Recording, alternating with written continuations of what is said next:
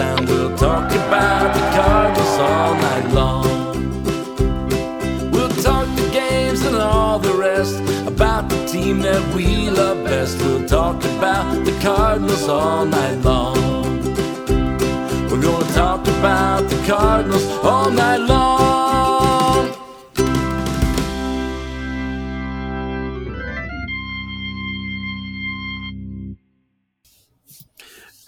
Welcome you into another edition of Meet Me at Musial. I'm your host, Daniel Shoptaw, C70. It's about at C70. With me, as always, Allen Medlock Red Dirt, Redbird, Abe Medlock1 on Twitter.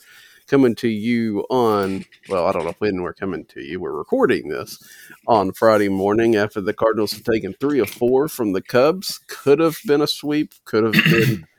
it could have been a lot worse than Sorry. it was actually no um, because uh, that was a series that well, Allen, it was a series that the Cardinals kind of felt in control most of the time, but then it wasn't like a really, you know, iron fist type of thing. No, no, no, no. And it was a, it, it was it was one of those to where one the anxiety level was at playoff uh, Mhm. intensity. I guess you could say the whole series. And then when you add in Tuesday, what happens? Then it really gets nervy, and you're Yep. thinking, "Oh man, here we go again," you know, type situation. And then to come back and lose the lead on Wednesday didn't make it any, did not make it any better.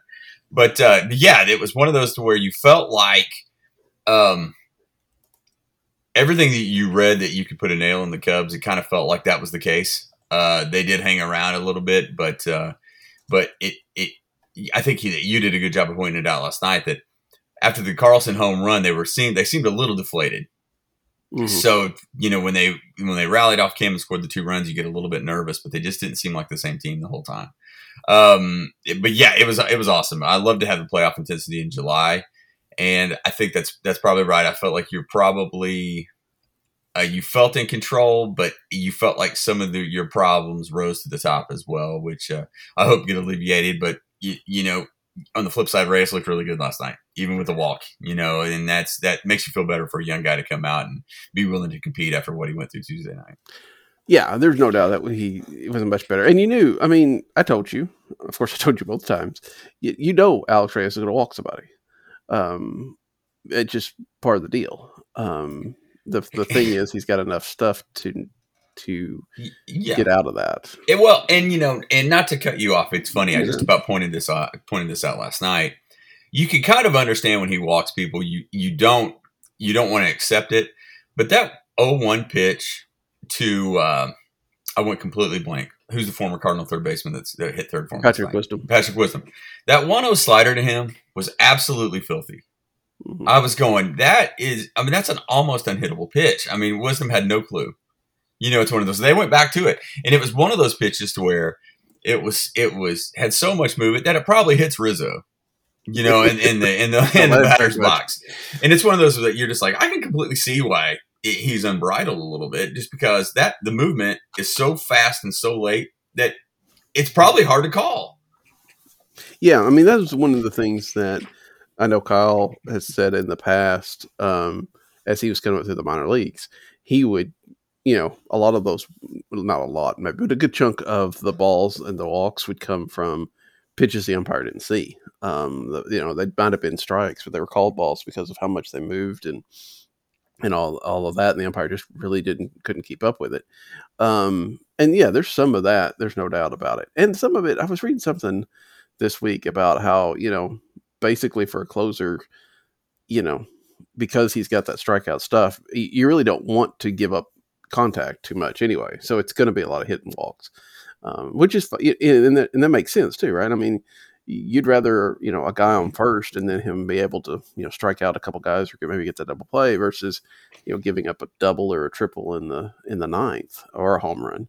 um, it didn't happen very much. I mean, that's that was what made um, Tuesday night so so rough, right? I mean, we it wasn't surprising that he walked a couple guys with the bases loaded, but the you know giving up the doubles or or the base hits down the line, that's not what we've seen out of Alex Reyes this year. I don't I don't feel like it feels like very rarely is he giving a, I have to, I guess I could look it up, but it doesn't feel like he gives up too many hits overall. He just, he's walking. Not a lot of hard contact. Right. I agree with that. And that's yeah. what you, I mean, if you're to, I mean, obviously you'd rather not have anybody on there, but you want to, you know, make sure that they don't hit it hard. And sometimes that means, you know, you're pitching on the edges and you, and you walk some ass. Yeah, yeah, and it's uh, it's one of those where I'm not sure if this is indicative of the Cubs or indicative of the Cardinals, but you know, right when the walk started, you knew what was going to happen. You mm-hmm. know, you saw the the names on the back of the jerseys. You knew that they were going to get back into it. That's it. Was funny because I I am guilty of kind of going into shutdown mode Tuesday night because I set my set my phone aside. I was watching the game. I was I was on the computer. I was kind of doing this and this and this. And then I was watching the rally and I was thinking, oh crap, you know, here we go. And then when I saw your timeline and text to me later that evening, I was like, he was right in line with my thinking. I was like, okay, here we go. You know this, what you know what's going to happen. They're going to sting him at some point. And it's it's funny because I feel like Ian Happ is one of those guys that has just become that Cardinal killer, and it's amazing to me that his numbers are so bad.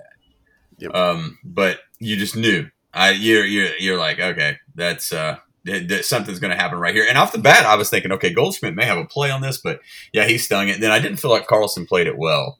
But uh, you may have been a little shell shocked at that point, you know, I, which would be completely understandable. But but yeah, you're right. I mean, that was that was the surprising part about it when he starts reaching that 30 pitch mark, and you're thinking, okay, and they're hitting him. That we're going to have to make a move here pretty quickly. Which I felt like they probably should have went with Gallegos beforehand, but you know, obviously that's hot button right now as well. Yeah, and I, you know, yeah, I would have I would have gone Gallegos for over him. And I wrote about it in the blog. Yeah, I mean, Reyes yeah, has, has, not come in with runners on scoring position since May. I mean, he, he comes in on clean innings partly because he's going to be, you know, that those walks are possible. Um, I also, I mean, I'm looking, I pulled him up for for for the year as we were talking about hits. He's given up 25 hits in just under 45 innings. So yeah, he didn't give up a lot of hits, but July's been not been good for him. Um, seven innings, seven hits, six earned runs, eight walks, seven strikeouts. Um, you know, part of that is small sample size and that game on Tuesday, yeah. plus the game against the Giants where he gave up a couple of runs. Um, you know that that skews it a lot. I, I get that, but I also, you know, Alex, he's at you know appearance number forty two last yep. night. Yeah. Um, you know, is are we getting to the point we saw like I said we saw the Gallegos although Gallegos is, was a little bit different obviously um, but we've seen them a lot are we are we going to start seeing this a little bit more Are we think in, in the wear and tear on on Alex Reyes um, are they going to have are they going to need to figure out a way because that's that was part of you know he didn't pitch that much in June because they weren't winning yeah. You know, now it's getting to the point where it's kind of like what it was at the beginning of the year when they were winning and these guys pitched every day, even though Mike Shildt says they can't pitch every day. Yeah. Um, I don't know that four out of five is much better than five out of five. What what's going on? I mean, what uh, is there a concern for you with Reyes, with, with Gallegos, even with Cabrera, maybe um, that they're going to get too exposed? Uh, th- there's potential for that. I completely agree, and I and I think that uh, that's why you're seeing Helsley in some higher leverage situations from the sixth to the 8th mm-hmm. I think you're going to see that. I think there's a comfort level with McFarland already.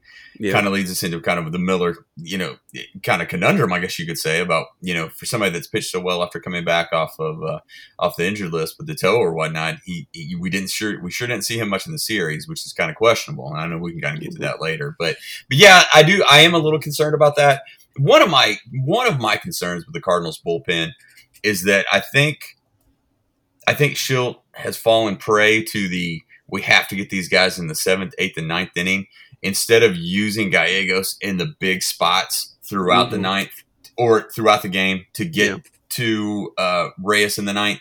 And I felt like that's kind of caused some problems as well. Uh, but there's a trust factor. We've talked about this for four or five years, however long we've done this. There's a trust factor from some of the guys in the bullpen You, it's very evident with some, and there's others that you see it in the blowouts of the guys that he uses. You know, I feel like Jeff Jones does a great job pointing that out of the guys that he uses in you know three to four run plus games and the guys that he does not. And we also know that goes into resting some of the big guns that we know who who they are. I mean, we know the three names easy. I feel like you could extend that to Helsley pretty. You could draw a line to that pretty quickly now as well. Yeah. But uh, but yeah, it, it's. I always wonder if it's not the two of them who does get that save situation. I feel like in the back of their mind they think that's Miller a little bit. Um, but you know, there just seems to be some mystery around Andrew Miller this year. And, and and I don't know what it is. I don't know if it's an injury. I don't know if it's just fatigue. You know, like I like I've always said, any guy that leaves Francona, you're going to have wear and tear. And you know, we just don't know mm-hmm. if it's caught up with him or whatnot. But but yeah, overexposure worries me a little bit. Um, I'm confident in the back of the bullpen though, because I just think they're so electric. But you know, one out of every three or four appearances, you're going to get some wildness out of Cabrera.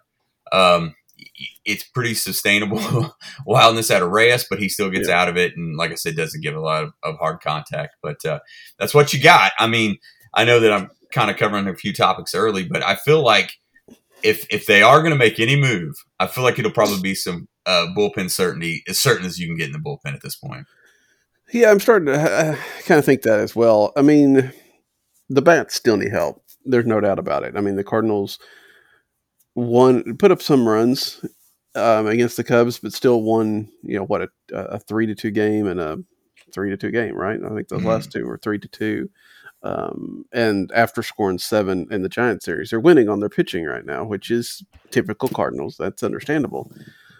But yeah, I think that there's if you're going to have if you've only got one move, and I'm heck, I'm not I'm not 100 percent sure John Mozeliak's got one move, but yeah, I really don't know that he's got two.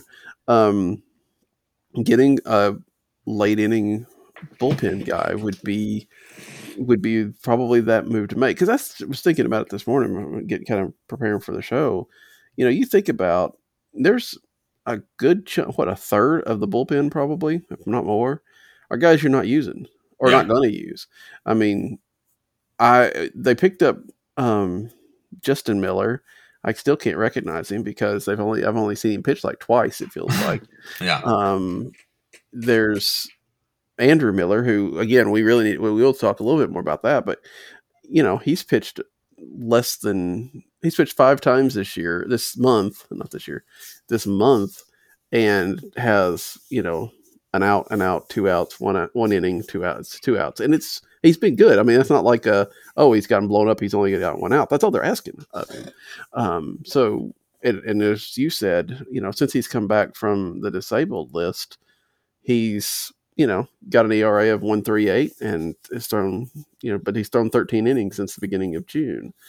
I, I don't know what's going on there, but you're not using him. You're not using Justin Miller, and you're not using Luis Garcia unless you know. And Miller, Justin, and, and Garcia are, are your blowout guys. But if you're confident enough in all your bullpen guys, it doesn't matter who pitches in the blowout because then you can use you know somebody else in a real close game. You don't really have to save guys yeah. as much, and you know so that means there's there's two or three spots there that they could could upgrade. Um, I feel like that's what they've got to do because yeah, I'm I am concerned that Shildt gotten a little bit, you know, regimented in his bullpen usage. Um, and you know, if it's a save, it's got to be Reyes, and you know, it doesn't matter how often. You know, we've got to lock it down with Reyes. We can't afford to lose a game. Which there is something to that. I mean, the Cardinals have dug themselves a hole. You know, you wonder if the Cardinals were up. You know, if the Cardinals were a game or two behind Milwaukee or a game or two up on Milwaukee, if Thursday, if Tuesday night he doesn't stick with Garcia a little bit longer or do something different instead of bringing in Reyes, I feel like there's probably a significant pressure right now to win ball games. Um, you know, if there's a game that you've got a chance to win, you can't let it get away from you if at all possible. I feel like that's kind of why we're seeing you know Reyes so often. Uh, yeah, that's. I mean, that's a that's a great point. Um, they every game seems like a must win and mm-hmm. it's it's one of those to where Wednesday almost certainly was. You know, yeah. I I, I yeah, always yeah. I can't stand putting those putting labels on it like that, but I was like, you you lose Wednesday and things are probably pretty dicey because mm-hmm. you have the situation where everybody ahead of you lost You had the lead, you blew it, and uh, th- this was your chance to get back into it. Yeah. So yeah, I completely agree. Two days in a row. Yeah, know. yeah, yeah, yeah. Good point. Good point. And that's it's probably demoralizing as well. Yeah. Um, so so yeah, I mean, I I do think it's ramped up a little bit, and I with that, I hope that resonates up the chain as well. I mean, because I part of the thing about a trade in this situation is those guys in the clubhouse like to see a new body move in there to show that that the front office is trying as well. Mhm. You know, I feel like there's a little bit of complacency. Um, we've seen it a few years, and it, I feel like the way that they're playing right now, they they may have an excuse not to do anything, and that worries me.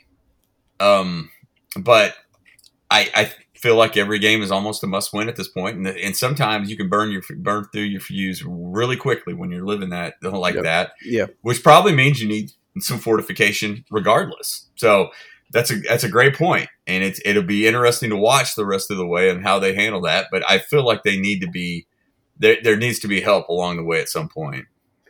I would think so. Um, because yeah, you can do that for a month maybe. Yeah. Um, but you can't do it for three months, you know, two and a half Yeah. months. Um, the Cardinals are, you know, what do we, what, seven and a half, right? Seven and a half behind the Brewers, um, a, half a game behind the Reds. I mean, you're looking at, um, no, seven games behind the Brewers. Seven, seven behind the Brewers, half game behind the Reds. This evening, they could slip into second place, and they could be six games out. Like you pointed out this week, the, the Brewers are playing the White Sox this weekend, and they just got swept in a two-game series by the Royals. Uh, you know, Milwaukee's not. Milwaukee's still good, um, but you know that they're playing their, their start. Their schedule starts to get a little bit tougher. Um, and the Cardinals have a lot of games with them. They can stay within. They could get within four or five before they start that that run with Milwaukee, where they play them like thirteen times in the last six weeks. I mean, that's you know, you're right in there. Um, and so, yeah, that may be part of what they're thinking right now is win these games, make this push, especially right here before the trade deadline, and figure out what you're going to do. Um, get it close and see what you what what can happen.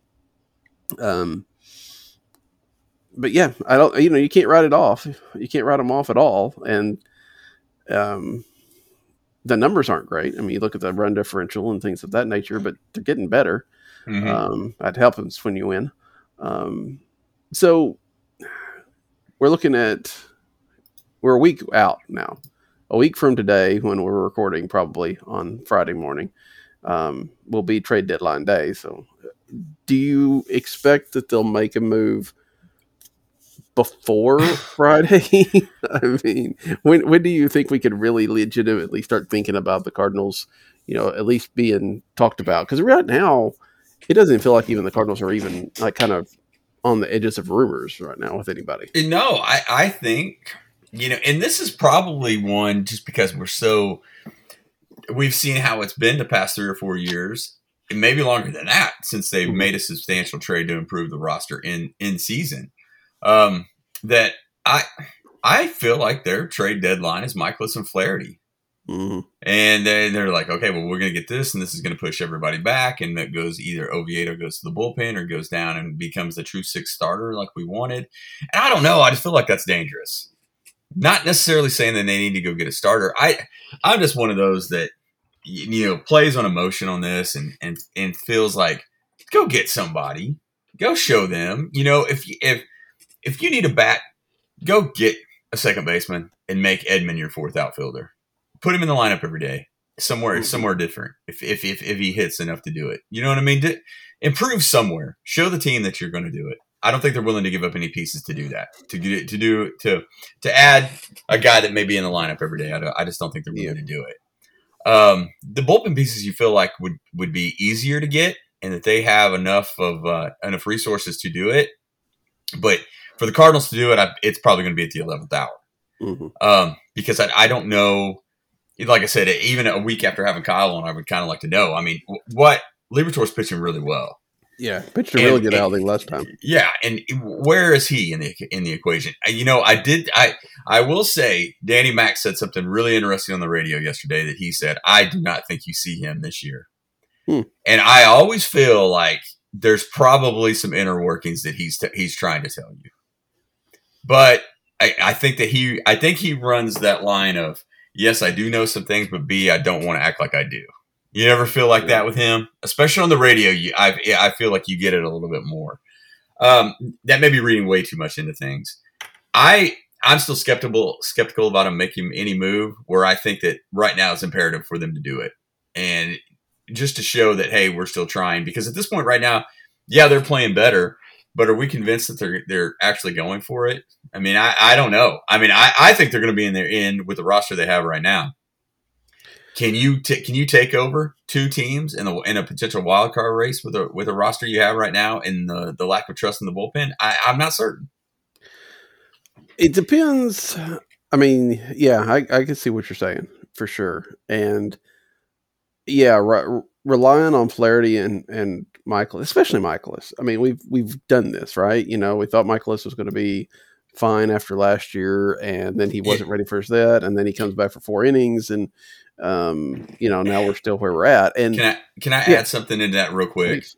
Um, I like the piggyback talk between the two of them. Mhm. But here's what bothers me. You could completely tell that Woodford was a better pitcher as a starter than he was out of the bullpen.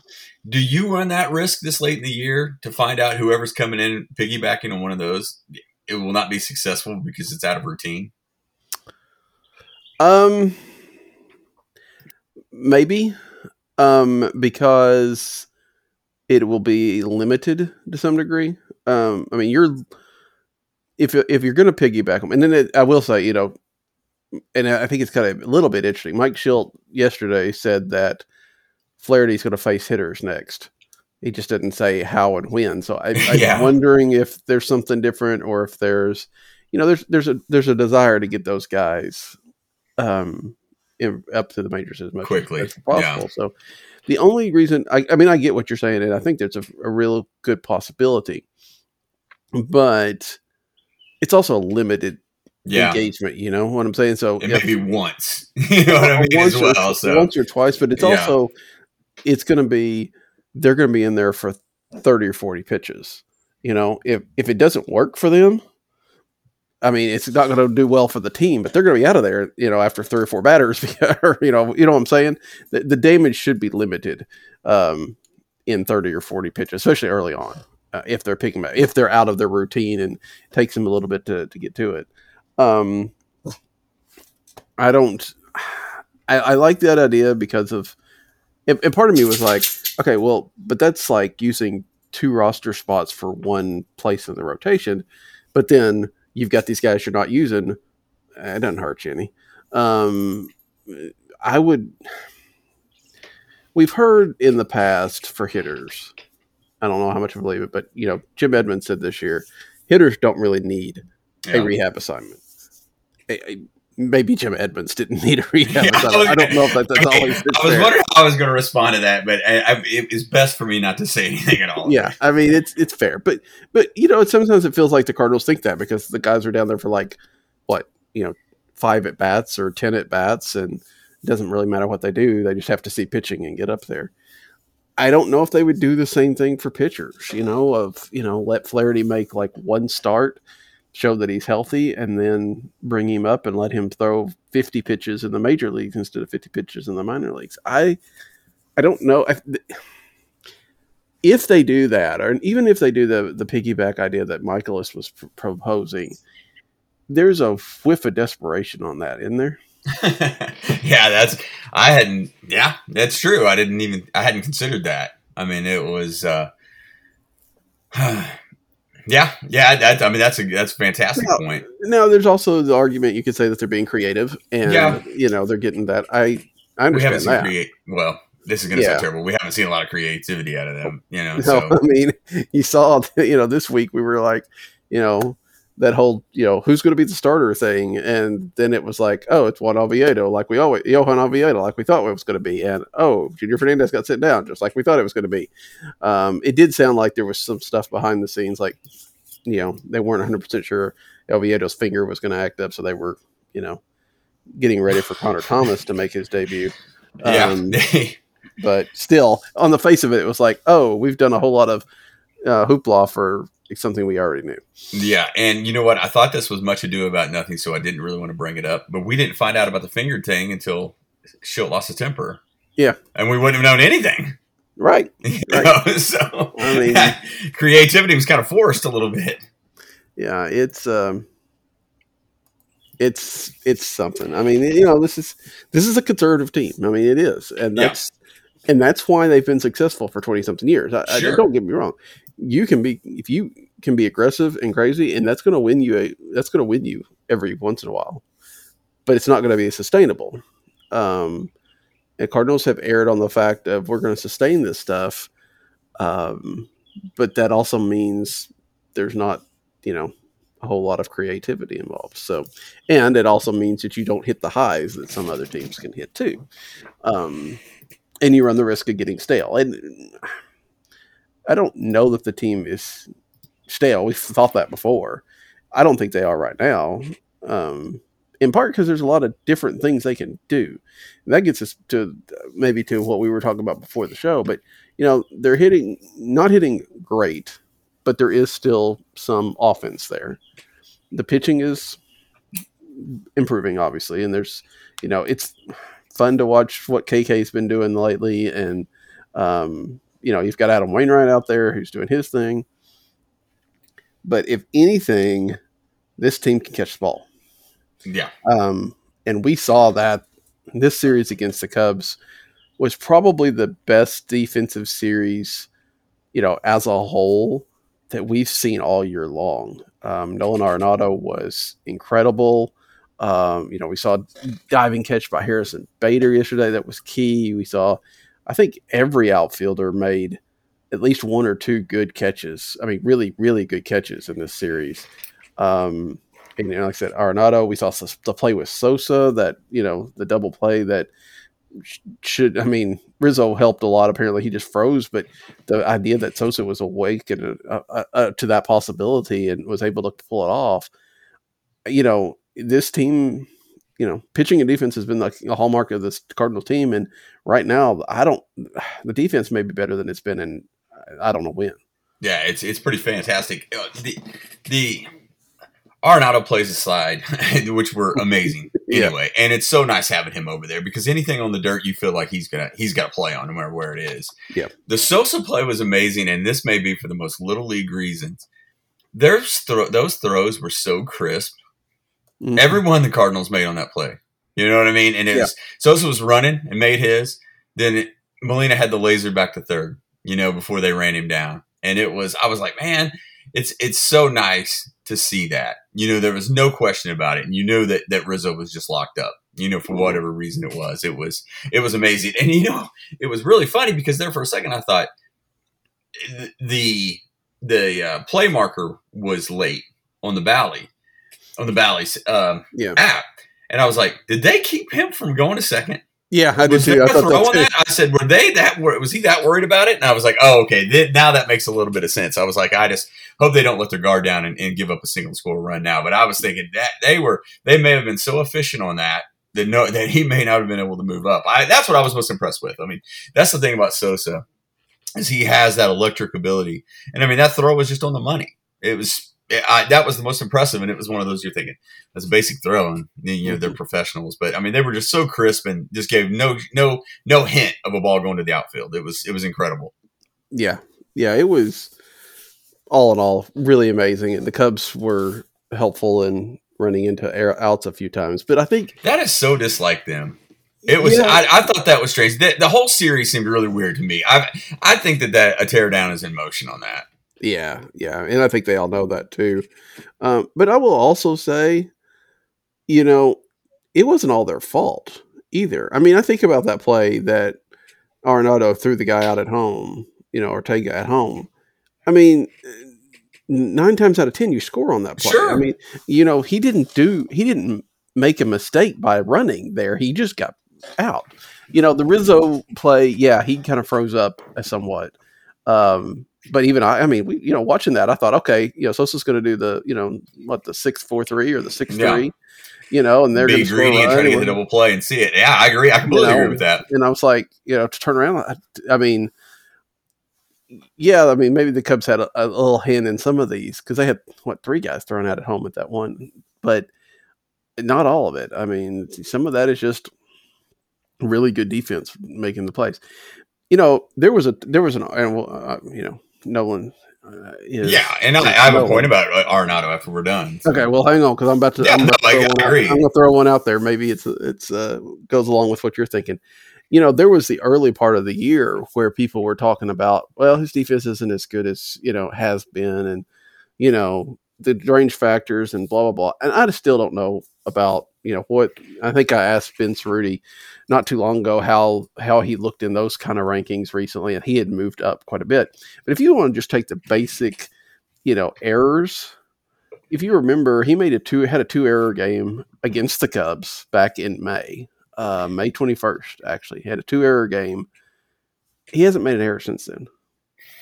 I mean, uh, Yeah. not been charged with an error. Let's put it that way. I mean, you know, it's errors are subjective and things, and I know that's not a, it's the best thing, but we're looking at two months where he hasn't made an error, and I mean, he's he's and it's not like he's not getting the balls, obviously. Um, he I feel like some of that early stuff was him just getting adjusted to the Cardinal system, to the Cardinal, you know, playing on Busch Stadium, you know, for the most part, you know, getting adjusted to the shifts that that the Cardinals are doing. And now that he's got it figured out, we're really seeing that Nolan Arenado that that everybody's talked about for years. Oh, oh, that was. I mean, it was spectacular. The series. You reminded me of something before I get to the point I was going to Mhm. make. Um, on the radio earlier this year, after that Chicago series, someone had asked on Danny Mac's radio show um, if Arenado was a disappointment, and before that word got out of his mouth, I, Danny Mac basically told him to shut up. You know, it was really funny. It was a real funny segment. He's like, "Just stop it. Just, just stop it right now." He said, "You see the errors, you don't see the movement on everything else," which was which I completely agree with. So he makes it look so easy. There were two plays in the Cubs series that really stood out to me. There are there are all star level third basemen in the league right now who don't try a the play at the plate, the off balance throw at the plate, or Mhm. B have the stones to throw to second like he did last night. Yeah. You know what I mean? And that and that just says it all. And he has no hed- hesitation on any of them. It's just so smooth and fluid and athletic to him. It's it's it's incredible to watch. yeah, it's and it's and it's making everybody else better. I think too. Uh, and I mean, you've got Goldschmidt over on the other side, so that Arenado knows that if he, you know, if he has to make a light throw or something or real gun gun it over there, it's going to get caught. Um, we've seen some really good plays out of Sosa uh, when he's played it short. Um, you know, DeYoung's been better when he's played it short, but I don't. DeYoung feels to me, maybe maybe it's just me. He feels like a solid Yes. guy, a guy that can make plays and occasionally make a really good play. He doesn't have the athleticism that, or, or uh, on defense that Sosa has. Now, obviously, there's other reasons to play Paul DeYoung because Paul DeYoung's hit well as of late. So Sure. uh, you know, I don't, I don't want, but I just if you're talking strictly defense, having you know Arenado, Sosa, and Goldschmidt, and then you know Tommy Edman, pretty solid at second as well. I mean, you put that outfield, you put that infield with that outfield, you know, and Yadi behind the plate, which that's a different topic we can talk about. But um, overall, you know, it makes it hard for balls to drop. Uh, you know, and they're not going to beat themselves um, usually uh, defensively. No, n- not at all. And that's uh that that that's what makes the walk so much more frustrating. Mm-hmm. You know, because you're just like the ball's in play, they're going to get it. I mean, it's uh it, they're elite and they're fun to watch. And it really, you know, like like we've said before and I've said on here several times. It's amazing to me the difference that Bader makes. Mm. I mean, they. I, it just seems like a different team. And this is nothing against Carlson. We've said this forever that he's athletic enough to play center field, but he's not necessarily a center fielder. yeah. Man, Bader just Bader just he levels levels out. I don't. It's I don't know. I don't know how to put it. It just there's just a different demeanor when he's out there. It just he just makes such a difference. And I feel the same thing about Arenado. It's just now the chips are falling into place, and it's fun. It's easy to be optimistic right now because you know coming off the two series wins and you played well since the fourth, and and all of those things. But this is what we expected all year. You know, Yeah. and that's uh, and we've said that they haven't played their best baseball, and let's hope that, that, that they're kicking in at a high gear, and it's going to be led by the pitching and defense. And if they just didn't walk guys, then you'd be pretty elite. Yeah, I, I think so. And you know, like you said, it, with with Bader especially, it's uh, there's I hate to say it, but it's almost like an aura. It's almost like a an attitude Yes, of of confidence. And, and again, not that yes, I completely Dylan, agree. Dylan Carlson isn't confident in in center, but you know, there's this just I don't know. It's just it's like a it's some sort of intangible. There's some just- panache with Bader. It Yeah. just, it, yeah, it just adds a little bit. I agree with you. It just you can even see them uh, reacting differently to each other when he's out there. Yeah, and I mean, you know, his speed is is amazing, and that play that to be able to run in on that play that he made last night Yeah. is, is it's just insane. And the difference he and the the, the distance he he runs to get to steal the homer of Contreras. Yeah. Yeah. I mean that's incredible. I Yeah. couldn't drive a car that far.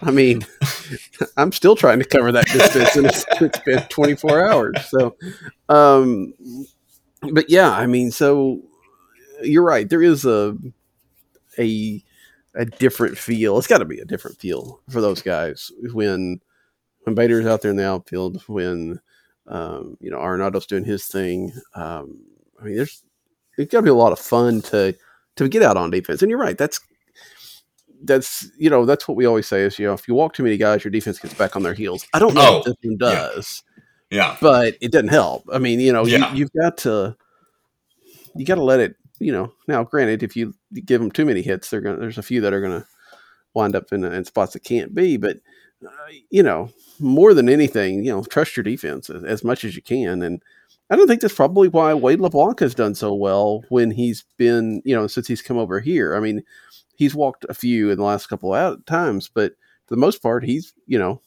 putting the ball. He, he's a guy that they've got because he can, you know, people hit the ball against him.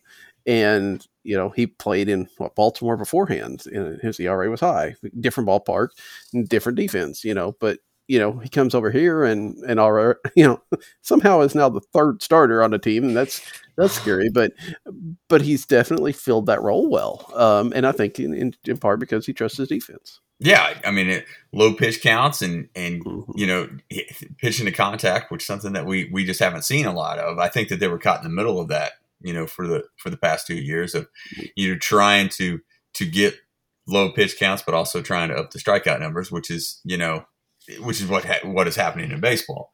And I think you get behind and it, it get behind on those, and when you see a guy like LeBlanc, and you're thinking, oh, this is this is refreshing. You know, his games are Mhm. smooth and fun to watch, and that probably says a ton. Speaking of pitch counts, I want to talk about the usage of of uh, KK um, because I- I think right now you can make an argument. I don't know that it, you can make an argument that KK's the best pitcher on the team for the Mhm. last month, five weeks, right there with Adam Wainwright. Um, but twice now in a row, he's pitched six innings, which is great. But he's pitched six innings with like 80, 85 pitches.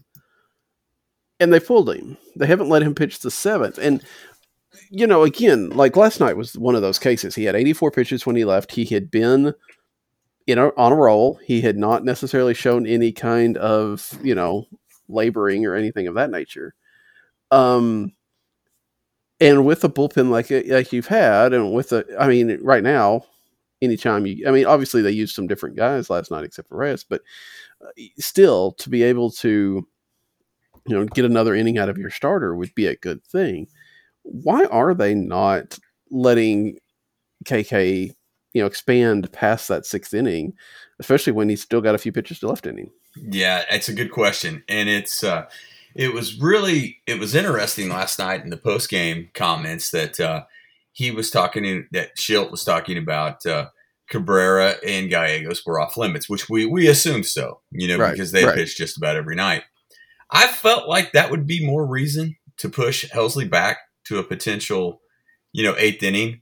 I Mhm. think they were they were pretty scared, uh, pretty worried by the hard contact that that that Kim was giving up in the sixth.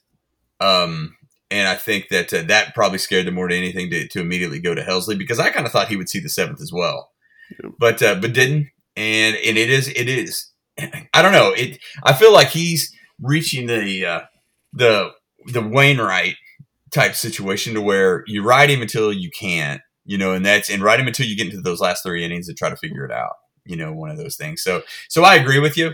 I in the back of my mind the whole time, I wonder how I wonder how much this plays into their plans for Kim coming back next year because I, I think that he probably does. I would think so. Uh, Uh, they made a good point on the broadcast last night that after the last two years, you know, after being over here kind of trapped with the pandemic by himself, and then, you know, his family only finally getting to see him this last week, um, you know, actually in a ball game setting, um, that he might have an urge to go back and play back in Korea. Yeah, but I feel like there's going to be some you know, that said, as people pointed out, there's a lot of different options for next year, so we'll we'll see how that goes. But Sure. um, it might. I mean, honestly, if the Cardinals had split this series, because that's honestly kind of I figured that was kind of the par for the course for 2021, right? They were going to come into the series and split it and be exactly where they were and still kind of be out of the mix. But if they had ever tried to turn to sellers, KK's a really good piece. They could have gotten something for him. I don't, you know, not sure that they would have done that. Um, but I'm sure they wouldn't have because they would have been like a sale. But It wh- one of the few pieces they have that would fit that mold. Exactly. I agree with you. Exactly.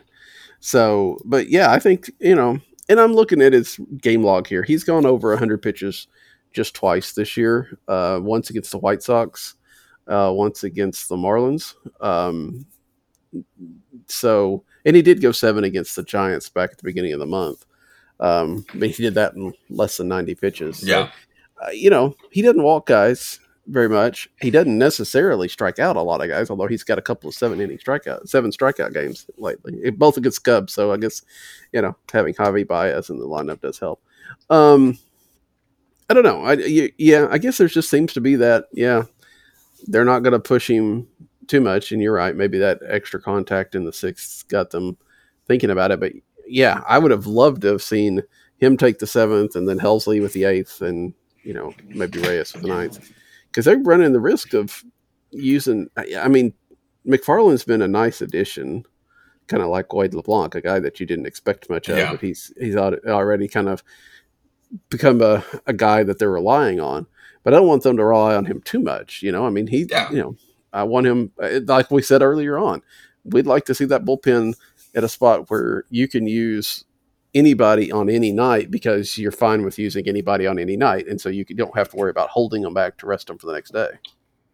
Yeah, that's that would be nice. You know, to where you don't you have those factions of, you know, the three or four plus run side, and then the guys when the game gets close side because Mhm. the Cardinals are going to play a lot of close games, and some arms are going to be falling off. You know, and it's Yeah. uh, yeah, it, it's pretty tough. I- It, it's what I love to have the veteran arms in the bullpen. That's why I, I was a okay with LeBlanc and uh, and uh, McFarland because you, they those guys seem to know how to get outs. I get. I think that you also risk overexposure with some of them because I mean, honestly, they've been released.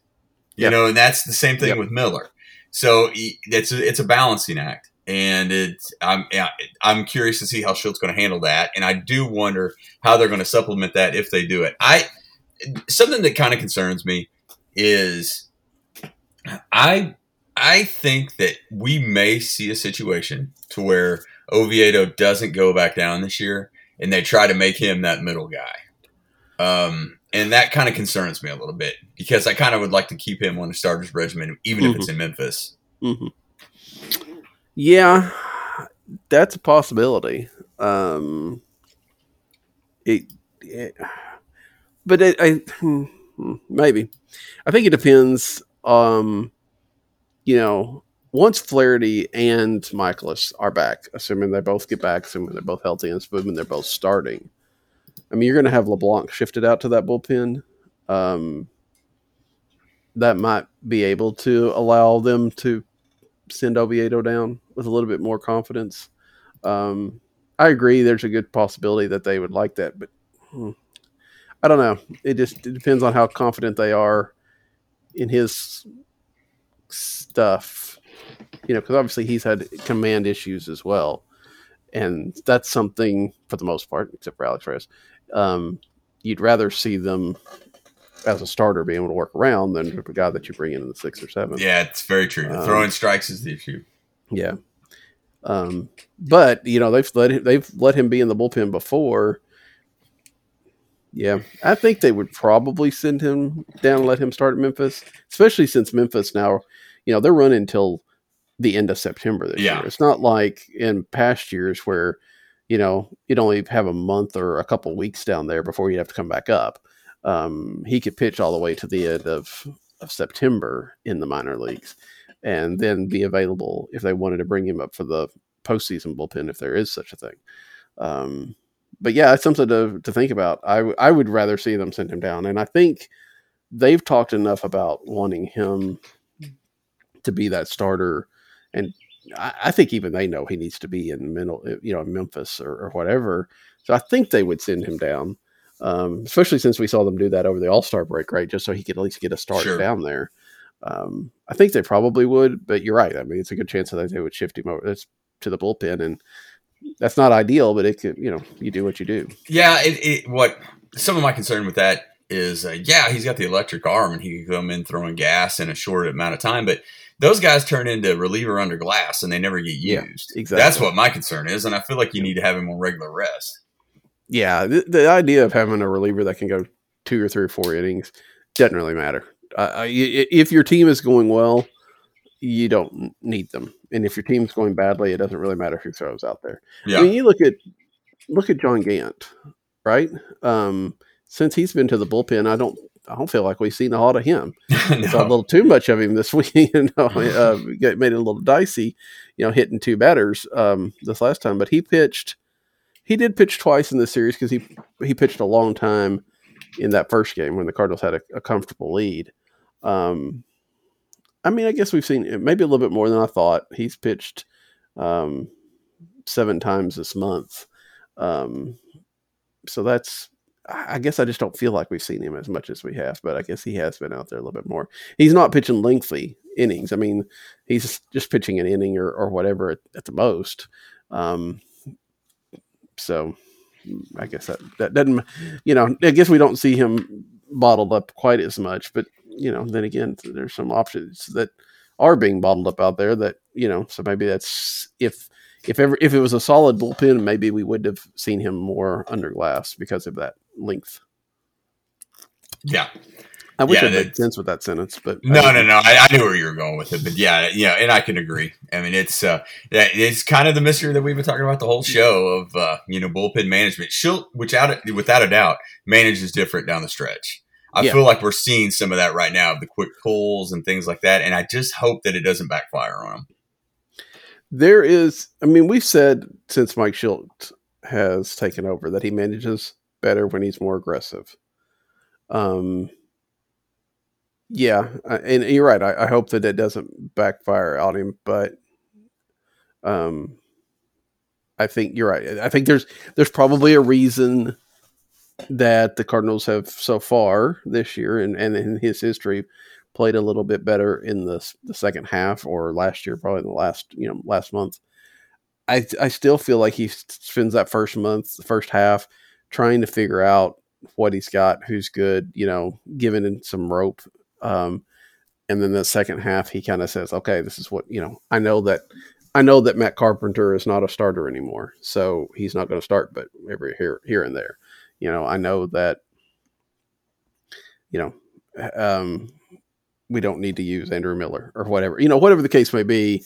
I feel like he he kind of gets his information in the first half and uses it in the second half. Um, I always felt like Tony La Russa had a better second half than first half. I didn't. I haven't looked at the numbers. I know there were some years he definitely did, and I felt like part of that was because of his constant rotation of people. You know, everybody stayed fresh because he was always, you know, his lineup was different every day. That's not something that Mike Shildt has taken from his mentor. Um, that lineup is the same for the most part every day. I mean, you might that middle infield's shifting a little bit, but you know, with the with the roster they have, that's probably for the best. But um, boy, I'd still like to see a little bit of creativity in that in that lineup because I feel like as much as they've been successful lately, they possibly could be more if they would do a little bit differently. But you know, we you and I talked this week, you know, about Harrison Bader. Harrison Bader has hit very very well since he's come off the uh, injured list to the point that I would like to see them lead him off, and he stayed eighth for quite some time. He moved up to seventh yesterday with Sosa in the lineup. Um, if and it felt like I guess they were using that more as a as a leadoff type of position. Let him get on, and the pitcher move him over, and the top of the lineup come up. But I'd still rather to see him ahead of a hot Goldschmidt and a hot Arenado, although Arenado's not quite hot yet. Sorry about that. The mute get button got Yep, me. The, uh, um, yeah, that makes a lot of sense. I mean, because I wonder about that if they were going to to mess around with it.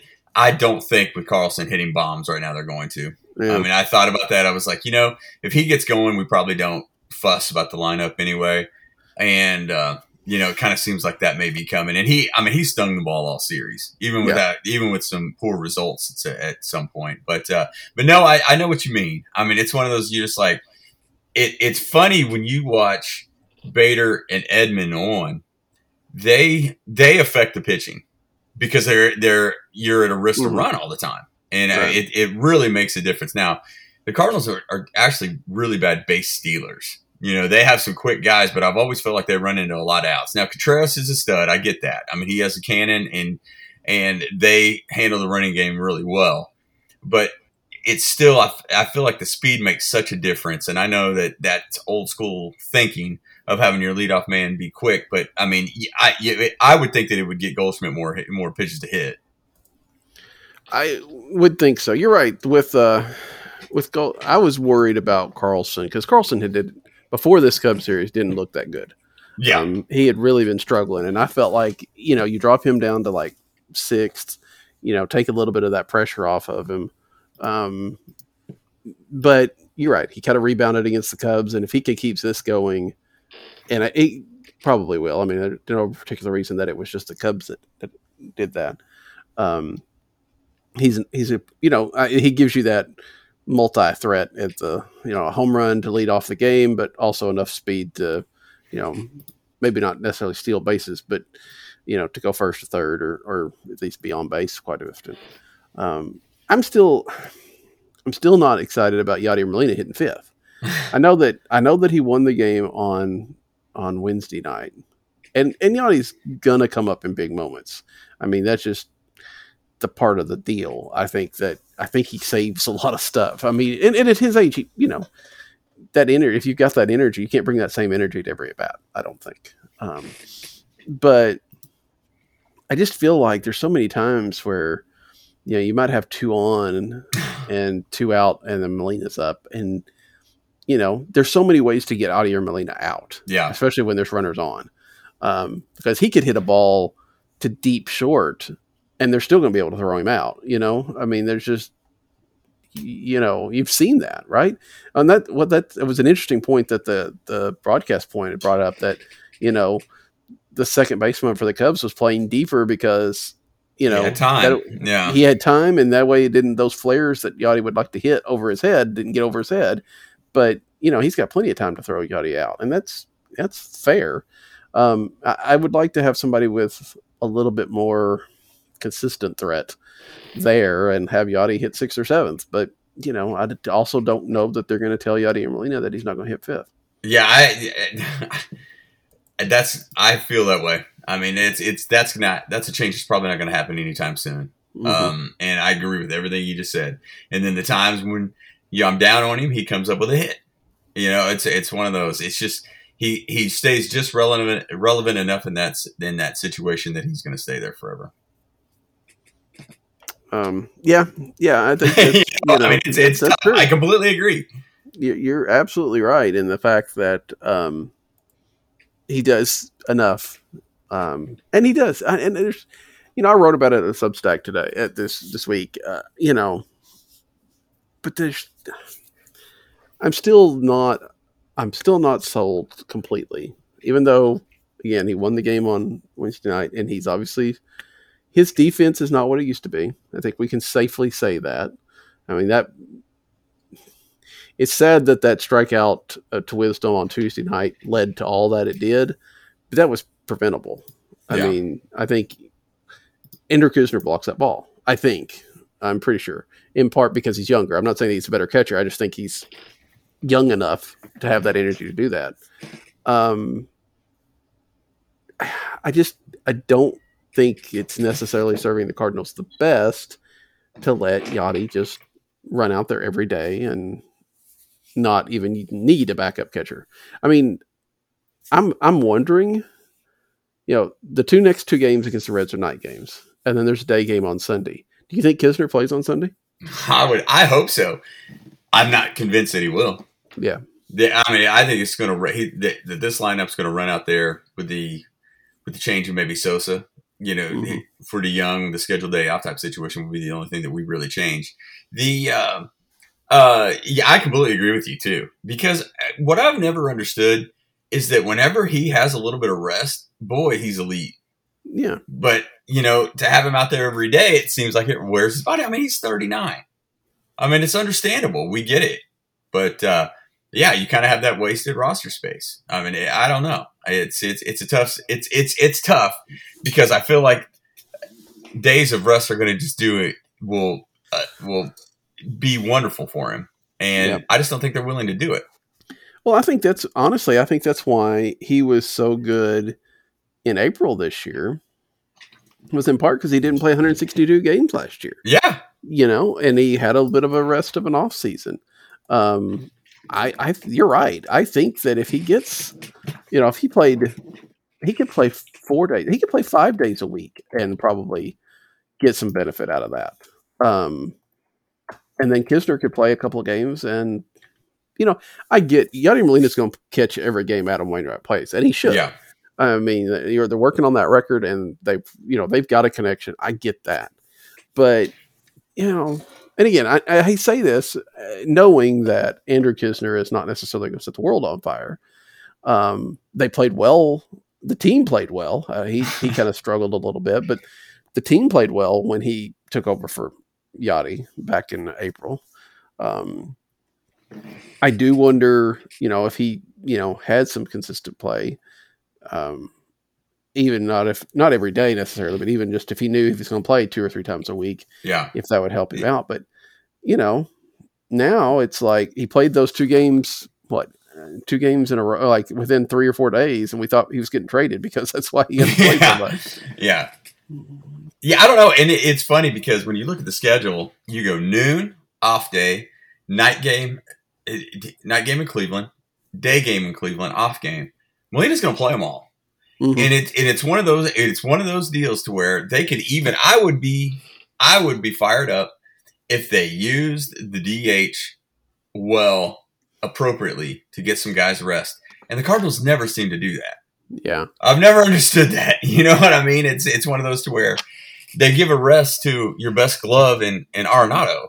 You know, one of those mm-hmm. type of situations. It, it just doesn't make a lot of sense to me, and it feels like they could probably do that this week. But with the two off days and the two day games, I think you may see Kis, Knizner play one of them. But I would not be surprised if he doesn't play any of them. I bet if I was to guess, I bet Pitt Knizner plays Sunday, but he doesn't play either one of those Cleveland series. He doesn't play the two against the Twins to end July, and he possibly doesn't even play that that Sunday after Sunday of the August first because there's an off day after that. yeah, So I, you know, he might get one more try. And see, that's why I am. I don't know what his value is yeah. another. No team. one does because of that. Yeah. Right. But I'm perfectly fine. As much as I'd like to see Andrew Knizner, you know, develop and, and become something here in St. Louis, if they could trade him this year, I'm fine with it. Because, you know, if they bring up Ali Sanchez or whatever to be the backup for Yadi, it's not going to be any different. Yadi's going to play every day. You know, I mean, it doesn't really matter who. I mean, you and I could basically be the backup catcher for as much as they use them because they don't pinch hit with them you know, Knizner doesn't get, even get a chance to pinch hit, so you're playing a man short to some degree. The other kid of team's not really using their backup catcher either much, but they'll use him more often than the Cardinals do. Um, Yeah. I, I really wish, to some degree, I wish that Shildt was a little bit more, and I thought he was going to be when he came in, open to that to let Knizner pinch hit, even if it's in the seventh, you know, seventh or eighth inning of a game. Let him pinch hit because you know the odds of Yadi getting hurt in the last inning or two are slim. You know, um, you, you know, the idea that you're going to need that emergency catcher is pretty unlikely. And at worst, you need them for an inning or two. You know, and then you pull up somebody else the next day. I, I just I don't know.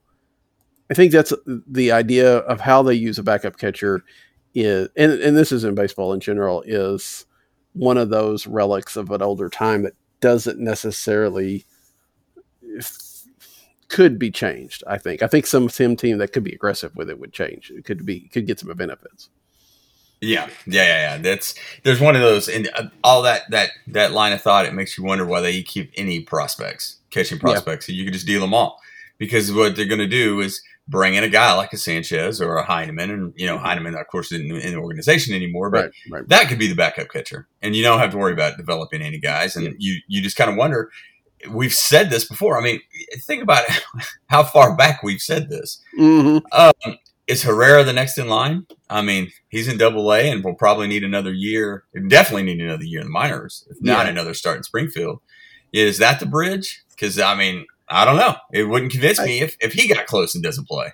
I feel like Herrera's got a pretty good chance to be that guy just because, yeah, you're right. He needs to play next year. And if Yadi comes back next year, so be it.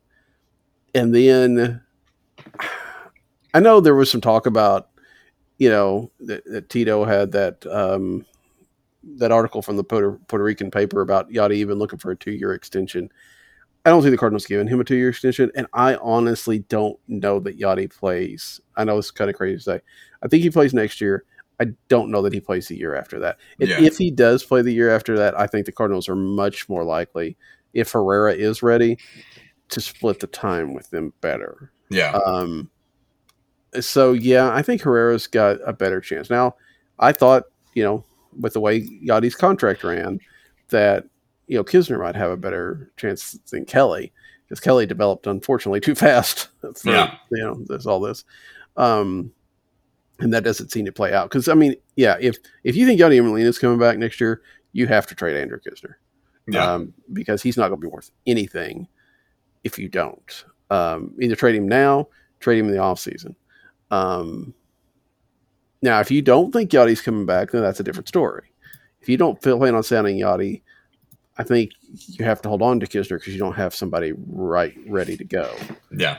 But um, yeah, I think that's I think Herrera's got a chance to be that guy, and you know we'll see if that happens and we'll see how it goes. But uh, yeah, the usage of Yadi is is always.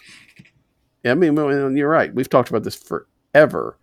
Um, you know, he's he's you know could use some you could use a break. And then he goes out and you know hits two home runs or something like that. But um it's it's been a while since so yeah he's been really effective with the bat this year. And it would be nice to see him you know get a little bit more rest. But you know the cardinals are going to say well we got two off days next week. Yeah. That's all the rest of he needs. Yep. So. to the detriment of another player. I completely agree. Yeah. Yeah. I don't i don't know. It's a difficult situation. I mean you know when you've got a guy like that i get it um, but there's got to be some way. And, you know, I don't think I liked it much in 96 because of, you know, because it was Ozzie Smith and, and all that. But you got to give Tony La Russa some credit for saying, look, we're going to play Royce Clayton, you know, because you're at the end of your career. We know you're Ozzie Smith, but we're going to play Royce Clayton and you're going to play some. And Ozzie played 80, 82 games that year. I think I looked it up recently had a really good year, partly because mm-hmm. he had a chip on his shoulder, but partly because he rested.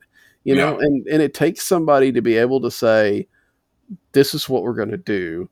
We understand how good you are. We understand what you've given to this organization, but this is what this team needs now. Um, and you know, maybe they don't feel like that's what they. Maybe they feel like you know Yadi is better than whatever Knizner can give them. I think it's much more likely though that it's, you know, that's just what we do we let Yadi play, and it's not a thought of what would what could we look like if Yadi didn't. Yeah, that's that's the one thing that's baffling to me is how successful successful he can be after a rest that they just don't give him. I know it's crazy. Yep. All right. Is there anything we haven't talked about? Um, this series with the Reds is it's a little bit concerning to me, just because you know the Cardinals don't get to throw Wainwright and they don't get to throw Kim, um, and the Reds are going to throw Castillo and they're going to throw uh, Gray. Sonny Gray, assuming, and I'm assuming that the Reds aren't going to be making any trades this weekend to to sell off or anything because they're, you know, they've struggled out of the break. They're one in five since um, since the All Star break. Um, but I was talking with a Reds fan, and he's like, you know, they could easily be four and two or four and three. They've lost Sure. some games late, and you know that game. You know, I know you and I were talking during that game with the Mets where it was, um, you know, went extra innings, went back and forth, but you know, Reds were up seven to three in that game. Um, runs should be scored this weekend, in theory, although Luis Castillo does tend to shut them down. Yeah.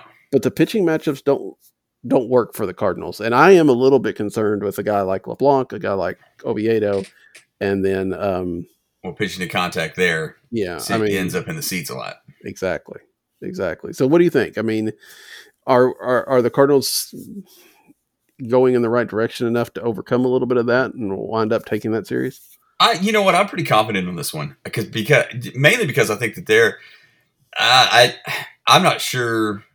I think they're a little lost without Castellanos, Yeah, and that I that's one of the things I feel a little confident about that. Um, you know, hopefully we see some good starts and they can leverage it out. Uh, you know, we'll see. I don't know. I I I, high, I have high hopes to win the series this week and to see what happens in Milwaukee to make things interesting.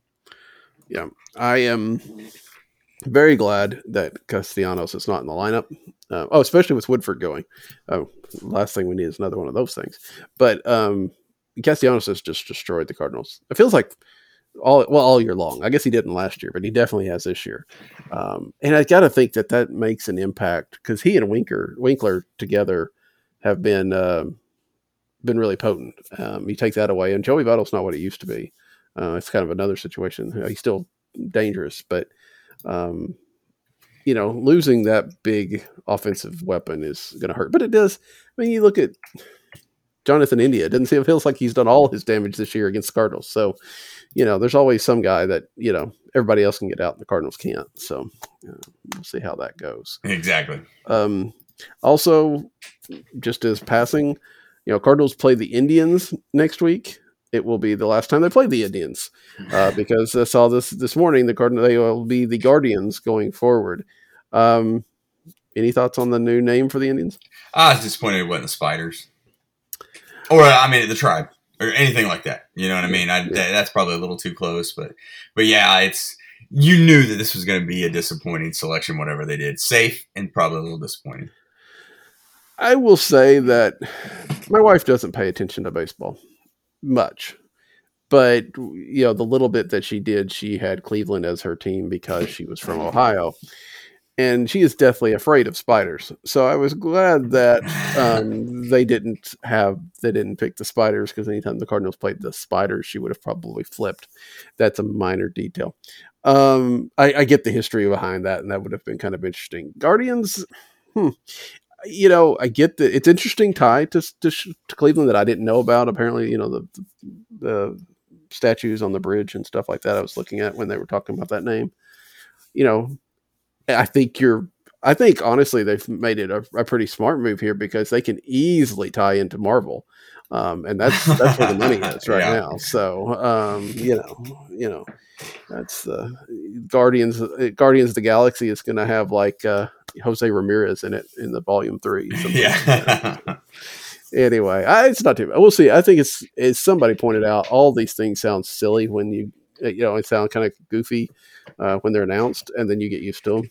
Um, sure. you know, I know the Rays have changed from the Devil Rays, but it didn't take too long from for even Devil Rays to seem kind of normal, and and Rays are are fine. So.